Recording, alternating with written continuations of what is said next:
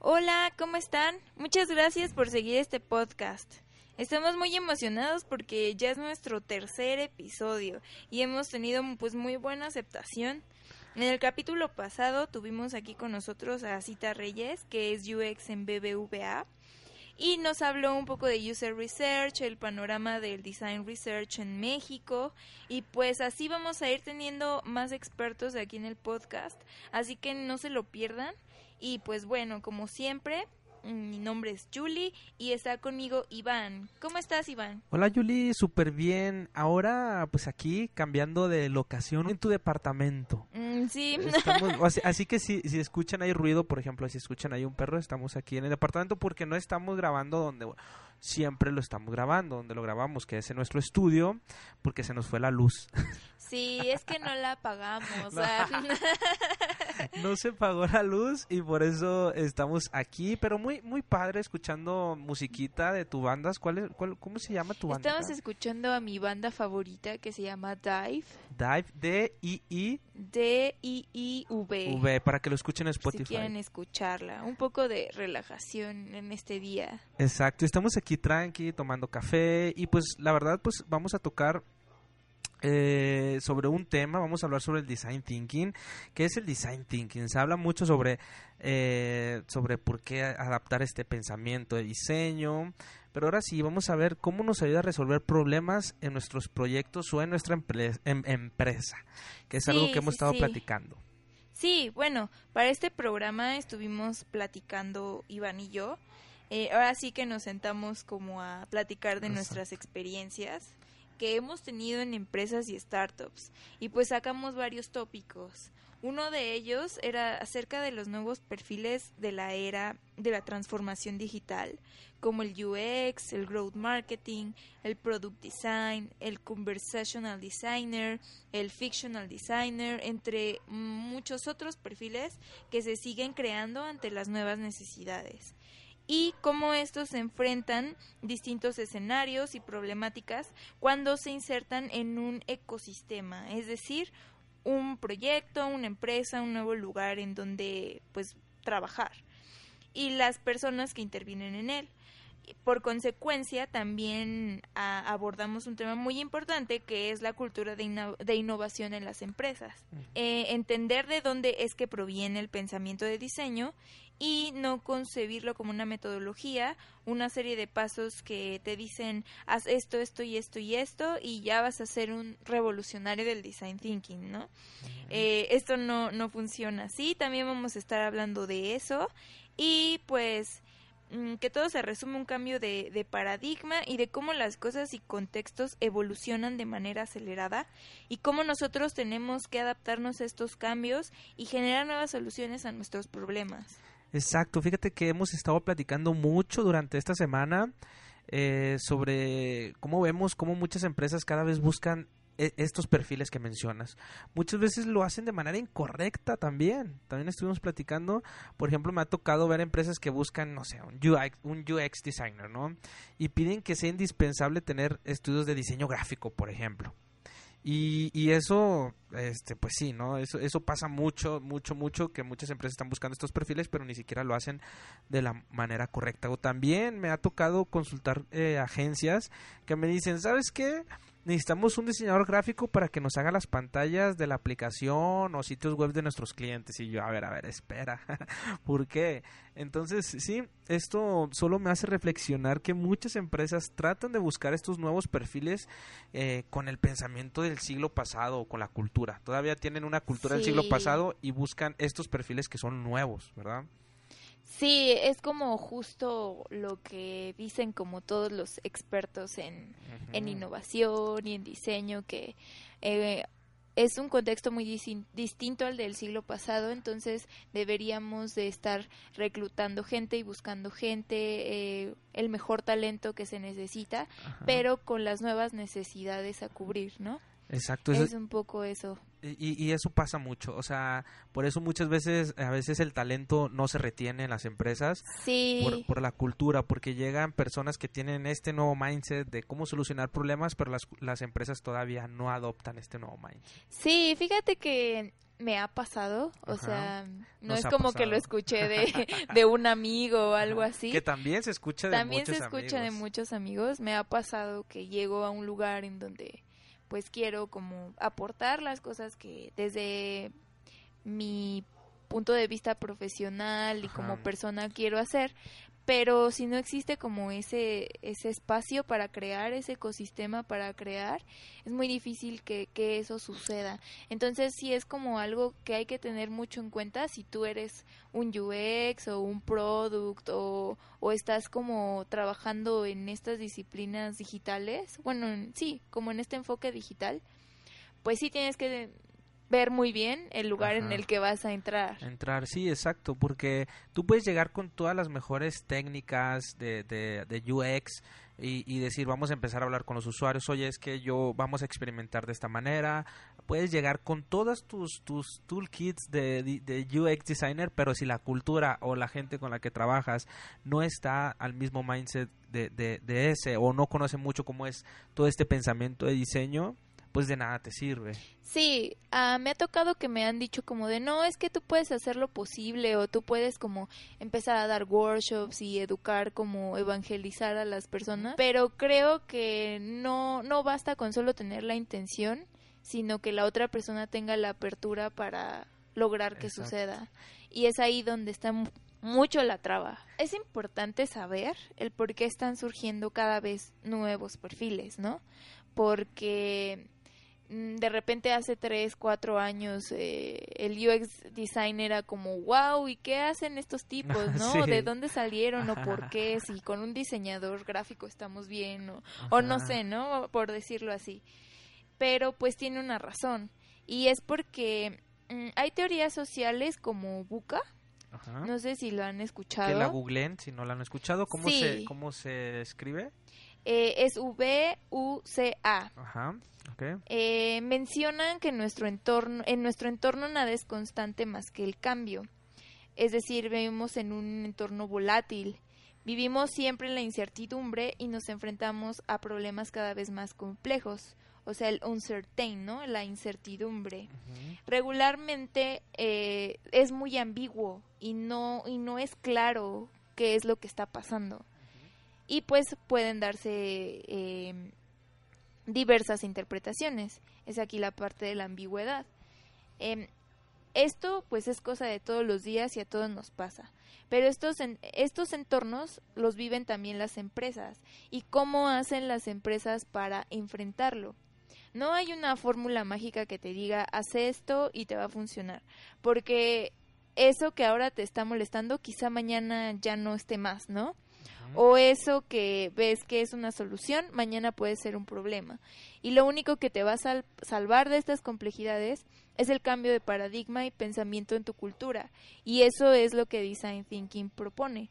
Las nuevas cualidades que requieren que requiere un líder o un colaborador es que sea capaz de adaptarse a los nuevos cambios, que siempre esté actualizado, aprendiendo de los temas que están emergiendo y que tenga la capacidad de entender lo que está sucediendo, lo que puede suceder y crear soluciones efectivas. Exacto, y eso es lo que te puede ayudar el design thinking. Pero, ¿qué es el design thinking? Originalmente se, ent- se entendía como una metodología de cinco pasos, ¿no? Nacida de IDEO, que son... Descubrir, Ajá, ¿qué más? Empatizar, definir, idear y testear, que creo que los que ya conocen como design thinking saben de qué va cada paso, ¿no? No es como súper complicado de entenderlo. Exacto. O sea, tengo un problema, eh, trato de descubrir el por qué, eh, qué es lo que está eh, afectando, empatizo con las personas que están en ese sumergidas en ese evento y trato de conocer cómo se sienten, eh, qué es lo que les molesta, qué podrían mejorar. Defino bien todo lo, lo anteriormente en el proceso, eh, posteriormente lanzo una serie de ideas y testeo la mejor idea, ¿no? Exacto. no es como cosa de, del otro mundo. Tú puedes meterte a, a Google, lo, lo googleas tal cual y ahí te aparece la definición. Entonces no vamos a profundizar ahorita en los pasos porque de esto no va, va más como de el pensar. Qué es el design thinking más allá de concebirlo como una metodología. Exacto, no es tanto eh, como que seguir esta serie de pasos, sino cómo tú adaptarla a tu y pensar de esa manera. Y pues antes de, así originalmente se entendía como una metodología de esto nacida pues de, estos cinco pasos, ¿no? Y que estos cinco pasos nos van a ayudar a resolver eh, problemas como un diseñador. A partir de ahí cambió el paradigma de diseño donde el diseñador se le concibe como una persona que resuelve problemas. O sea, cuando nace todo esta, esto del design thinking, se pone como al diseñador eh, como una persona que resuelve problemas. Pero esto no significa que solo el diseñador puede ser una persona que resuelve problemas, sino eh, que cualquier persona que adapte un pensamiento de diseño puede hacerlo. No es una tarea fácil pues significa que es un cambio de paradigma y de cultura y sobre todo hablando de un entorno empresarial. O sea, no va a ser fácil ni, no va a ser nada fácil para que tu empresa adapte esta forma de pensar, de resolver problemas. Sí, o sea, no es como nada más ir a dar un curso de design thinking y ya con eso pues ya todos saben qué onda o cómo hacerlo, ¿no? Que muchas veces así lo adaptan muchas empresas, oye, ¿cómo? O sea, vengan y darme un taller a, mi equipo de diseño, a mi equipo sobre design thinking. Sí, porque puede, o sea, podría pasar que, ah, ya me dieron la metodología y la voy a aplicar así tal cual y resulta que no les funciona o no la saben ejecutar bien, porque no, no es como una receta, eh, significa que tú tienes la base, la teoría y de acuerdo a las circunstancias tú la tienes que adaptar. Exacto, ya, hacerla tuya, vivir este pensamiento siempre, en todo momento. Sí, sí, sí. Una de las cualidades que actualmente se le pide a un diseñador, hablando concretamente con el, junto con el pensamiento de diseño, es que sea más crítico, más constructivo, más observador y con la capacidad de adaptarse a los nuevos entornos, estos entornos volátiles, ambiguos que les estamos hablando. Ahora, ¿qué es lo que está sucediendo en México? Nosotros hemos tenido un par de experiencias en el sector digital, más concretamente hablando de Ciudad de México. No vamos a generalizar todo México porque a lo mejor pues sí son otras circunstancias, a lo mejor está mejor o está peor, no lo sabemos, pero de acuerdo a lo que hemos vivido, eh, sí hay varias cosas que consideramos aún son muy ambiguas, como eh, qué hace en realidad un UX designer, qué es el design thinking y pues cómo me va a ayudar, cómo adquiere una cultura de innovación, si no estoy preparado para que suceda y que muchas ni siquiera lo hacen consciente, o sea, digamos, está bien cuando ya sabes que tienes ese problema y que en ese momento cuando te cuando aceptas y sabes que hay algo que puedes resolver, pues buscas la mejor forma de hacerlo, ¿no? Pero cuando ni siquiera estás consciente de esto y y todo como todo cambia y todo avanza, te puedes ir como quedando y pues no vas a poder resolverlo. Exacto, o sea, nos ha tocado y también a, mucha gente que estamos aquí en esto dentro de la comunidad, a trabajar con empresas o con startups donde no se maneja una cultura de, de, innovación o de este cambio enfocado en el diseño, ¿no? Centrado en el usuario. Y que esta cultura debe empezar, primeramente, la verdad, es por los founders o la gente que toma decisiones, el, la gente responsable. Desde ahí debe empezar esta cultura. O sea, si esa persona no adapta este pensamiento de diseño centrado en el usuario, eh, toda esta, esta cultura de innovación, de experimentar, todo el equipo nadie lo va nadie lo va a adaptar y no se va a permear en toda la cultura. Entonces es muy muy importante. A mí me ha tocado trabajar con con founders muy de la mano. O sea yo ya llevo trabajando eh, con founders eh, ya un buen tiempo. Yo siempre trabajo muy de la mano con ellos. Y es muy difícil porque ellos están enamorados de su producto. Desde ahí desde el ego eh, es donde no deja que, que esta, e, esta cultura o este pensamiento de diseño central al usuario no se pueda eh, permear en todo lo, en todo el equipo con el cual trabaja. Entonces eso afecta demasiado y yo creo que es uno de los de los principales problemas por el cual las empresas mueren porque eh, estamos tan casados en nuestra solución y no en el problema. Te debes de enamorar del problema y no de la solución. Sí exactamente. Sí, y eso pues hace que ignores muchísimas cosas, que no es como que no las veas, sino que no las quieres ver, ¿no? Exacto. Más que otra cosa. Y, y, y eso y eso pasa, o sea, porque también, eh, como tú dices, o sea, está muy ambiguo todavía el que hace un UX designer. Piensan que es la persona que hace pantallas bonitas o aplicaciones bonitas.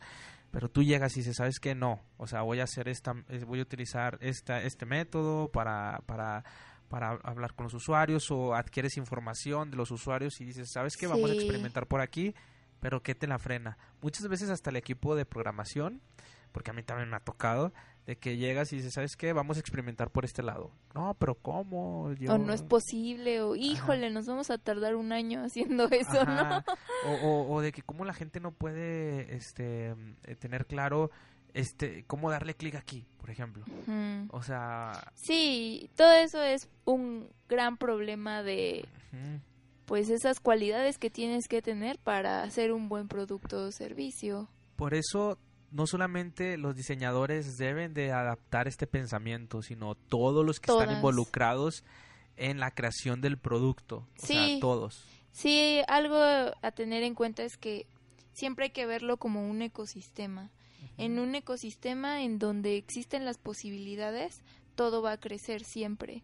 Pero si no las existen en este caso, si no hay una cultura eh, de aperturas y experimentar nuevas cosas, a recibir como de buena manera lo que te están diciendo los perfiles, los nuevos perfiles especializados, pues es este es feo, la verdad, Sí. si estás como en esa situación. Pero pues sí, no no es como que hay que esperar gran cosa de Ajá, si no existe el terreno preparado para que las cosas sucedan. exacto. Y es como le estaba platicando Iván, pues es tan simple como saber que eh, si yo soy un, si quiero plantar un arbolito en tal, en así en mi casa, cómo sé que tengo la tierra adecuada, cómo sé que las condiciones del ambiente son las adecuadas para que crezca bien, o sea es es la misma analogía, solo que pasándole un ecosistema con gente en un negocio. Por eso es muy importante que desde arriba el que pone el ejemplo es el fundador o las personas que toman decisiones. Los que están arriba son los que se tienen que, Sí. que son los primeros que tienen que cambiar ese mindset. Exactamente, y para atraer al, al talento adecuado, Exacto. más que nada, ¿no?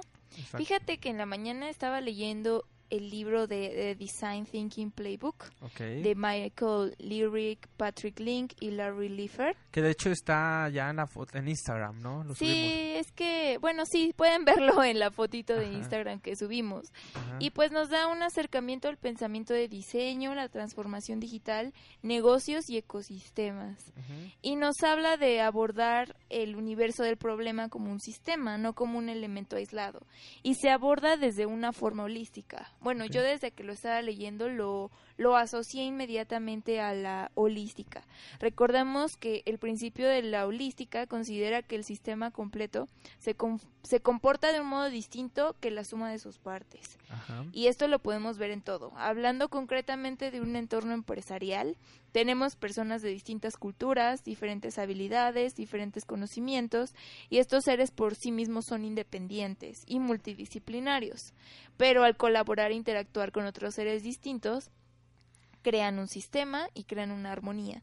Y este sistema, como ser independiente, se comporta de una forma, y las personas se, se comportan de otra forma, pero precisamente es encontrar la armonía. Y lo mismo lo podemos aterrizar en un problema. Exacto, de hecho el libro nos menciona que para tener el éxito se necesita un cliente, un equipo interdisciplinario, el mindset correcto, la libertad de experimentar, que es lo que estamos hablando también, y la capacidad de cuestionar. Cada organización decide su propio mindset. Tenemos que tener esa apertura de cuándo dejar algo y volver a comenzar. Sí, aquí algo que también mencionan en ese librito está muy bueno, por favor.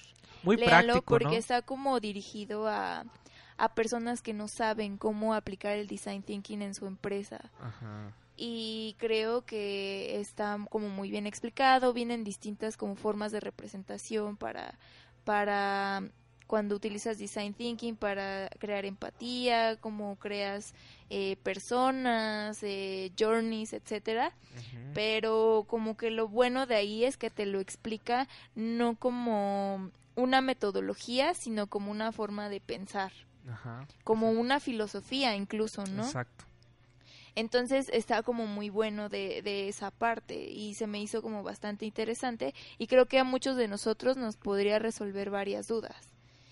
Y bueno, yo hice como esa analogía con el sistema creando sistemas de diseño, creando ecosistemas en donde la gente interactúa y las cosas suceden, que es como un escenario muy muy ideal y que todos quisiéramos, ¿no? Pero pues sí te sí como para darte una idea, si tú eres diseñador y estás como viviendo justo en que tu trabajo no existe este esta cultura, pues también hay formas como de hacer que suceda, ¿no? Puedes como hablar con tu jefe y decirle, oye, yo veo que no está funcionando esto porque pues observe estos problemas y lo que quiero es como ayudar a que el producto sea pues lo mejor posible para las personas y podemos iniciar cambiando nuestra forma de ver las cosas, siendo más empáticos, abrirnos más hacia el exterior y creo que es una forma que nos puede ayudar a todos tanto como personas, personalmente como profesionalmente, ¿no? Exacto, se podría decir que eh, no se debe utilizar el design thinking como una guía. O sea, como si al seguir los cinco pasos que ya mencionamos ya vas a tener el éxito. Se trata más bien de vivir este pensamiento en todo momento, hacerlo tuyo y saber cómo actuar en cada situación en específico. O sea, eh, eh, ya lo, o sea, lo puedes adoptar como un pensamiento hasta para resolver no solamente problemas empresariales, sino tienes que utilizar este pensamiento hasta en tu vida, en tu vida diaria, ¿no? Cómo resolver ese problema.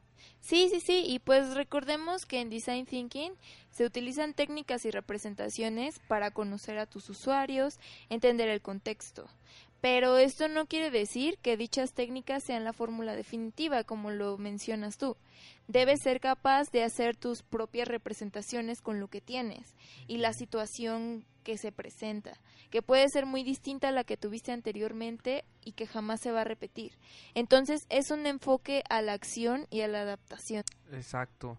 Sí, o sea, solo eh, ya para, para ir cerrando un poquito esta, esta parte, porque después en otros episodios vamos a hablar sobre eh, más sobre este libro. Sí, sobre el libro y aparte sobre más técnicas y representaciones que se utilizan en design thinking que son aplicables para cada contexto y cada cosa que estamos haciendo, tanto si eres UX o como eres product o, o, alguna como eh, o algún perfil, que, que, trabaje en, proyectos digitales, justo de lo que estamos hablando. Y esta es la primera parte, entonces viene la segunda. Pero sí queríamos como abrir el panorama para saber que, o dejar en claro que no concibamos al design thinking como una serie de pasos, sino como un pensamiento como tal cual lo dice, o sea, al, un cambio de, de, paradigma, no ver la estructura, sino ver como el sistema.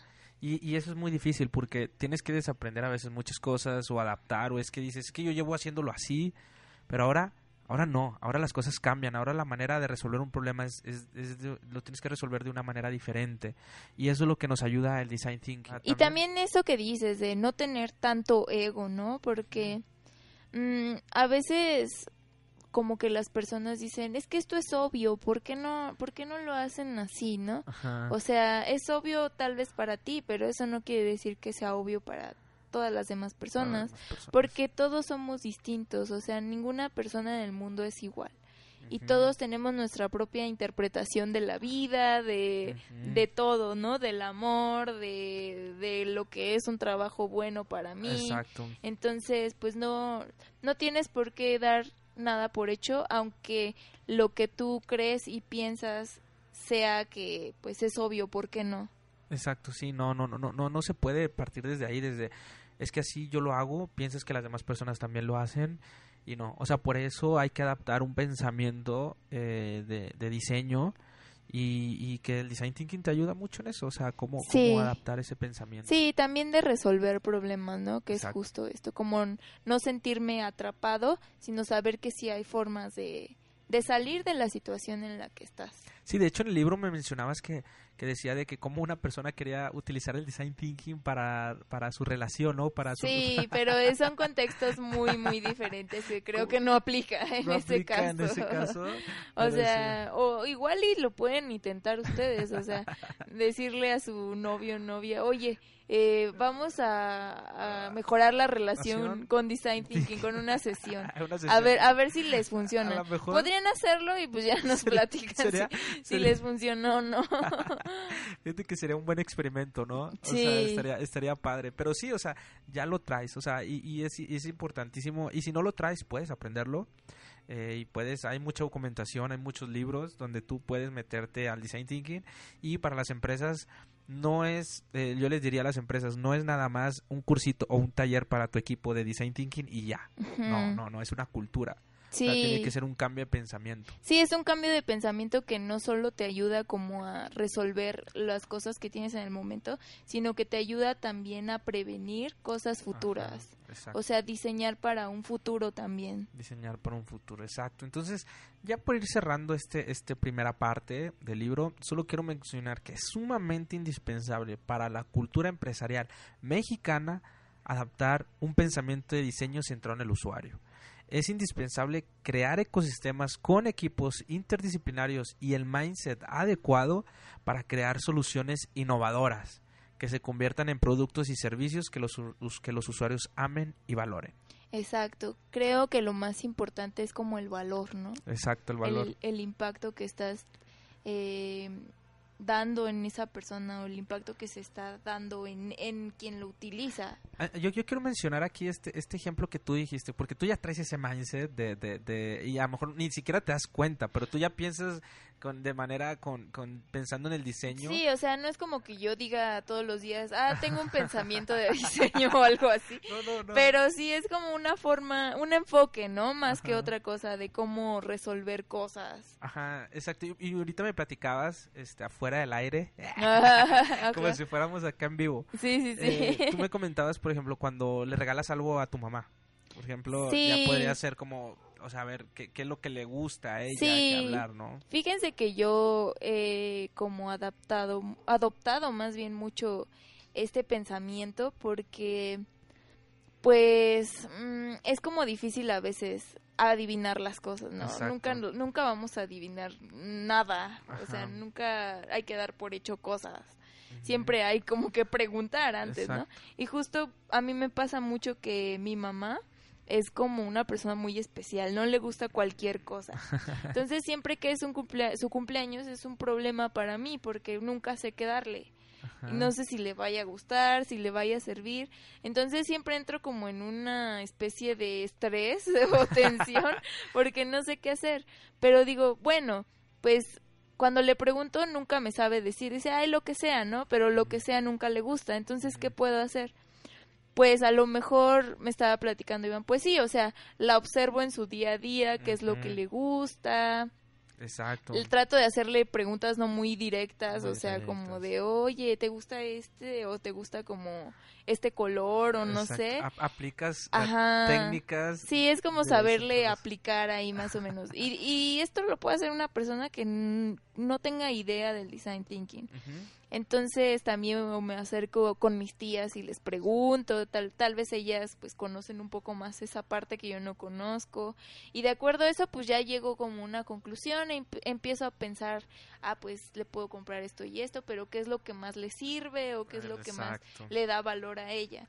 Y ya con eso pues llego a la conclusión de voy a comprarle este, el testeo ahí sí pues sería pues a ver si le gusta ya, ni modo me voy a arriesgar a ver qué pasa. Si no, pues ya sé que eso no Eso le no tengo va a ser comprar. para el siguiente año. Para el siguiente año ya voy a saber que es otra cosa. Y pues es así como aplicarlo a, a tu vida y a todo. Y puedes hacer este ejercicio siempre y ya se te va a hacer como mucho más fácil. Cuando lo haces consciente, a lo mejor hay gente que lo hace inconsciente, pero cuando lo haces consciente ya lo haces tuyo y lo vas y le sacas provecho Sí, para las demás en tu vida, tanto en tu vida profesional como en tu vida donde sea para solucionar un problema. Sí, Entonces, no es difícil adaptar el mindset. exacto. No tengas miedo a fracasar.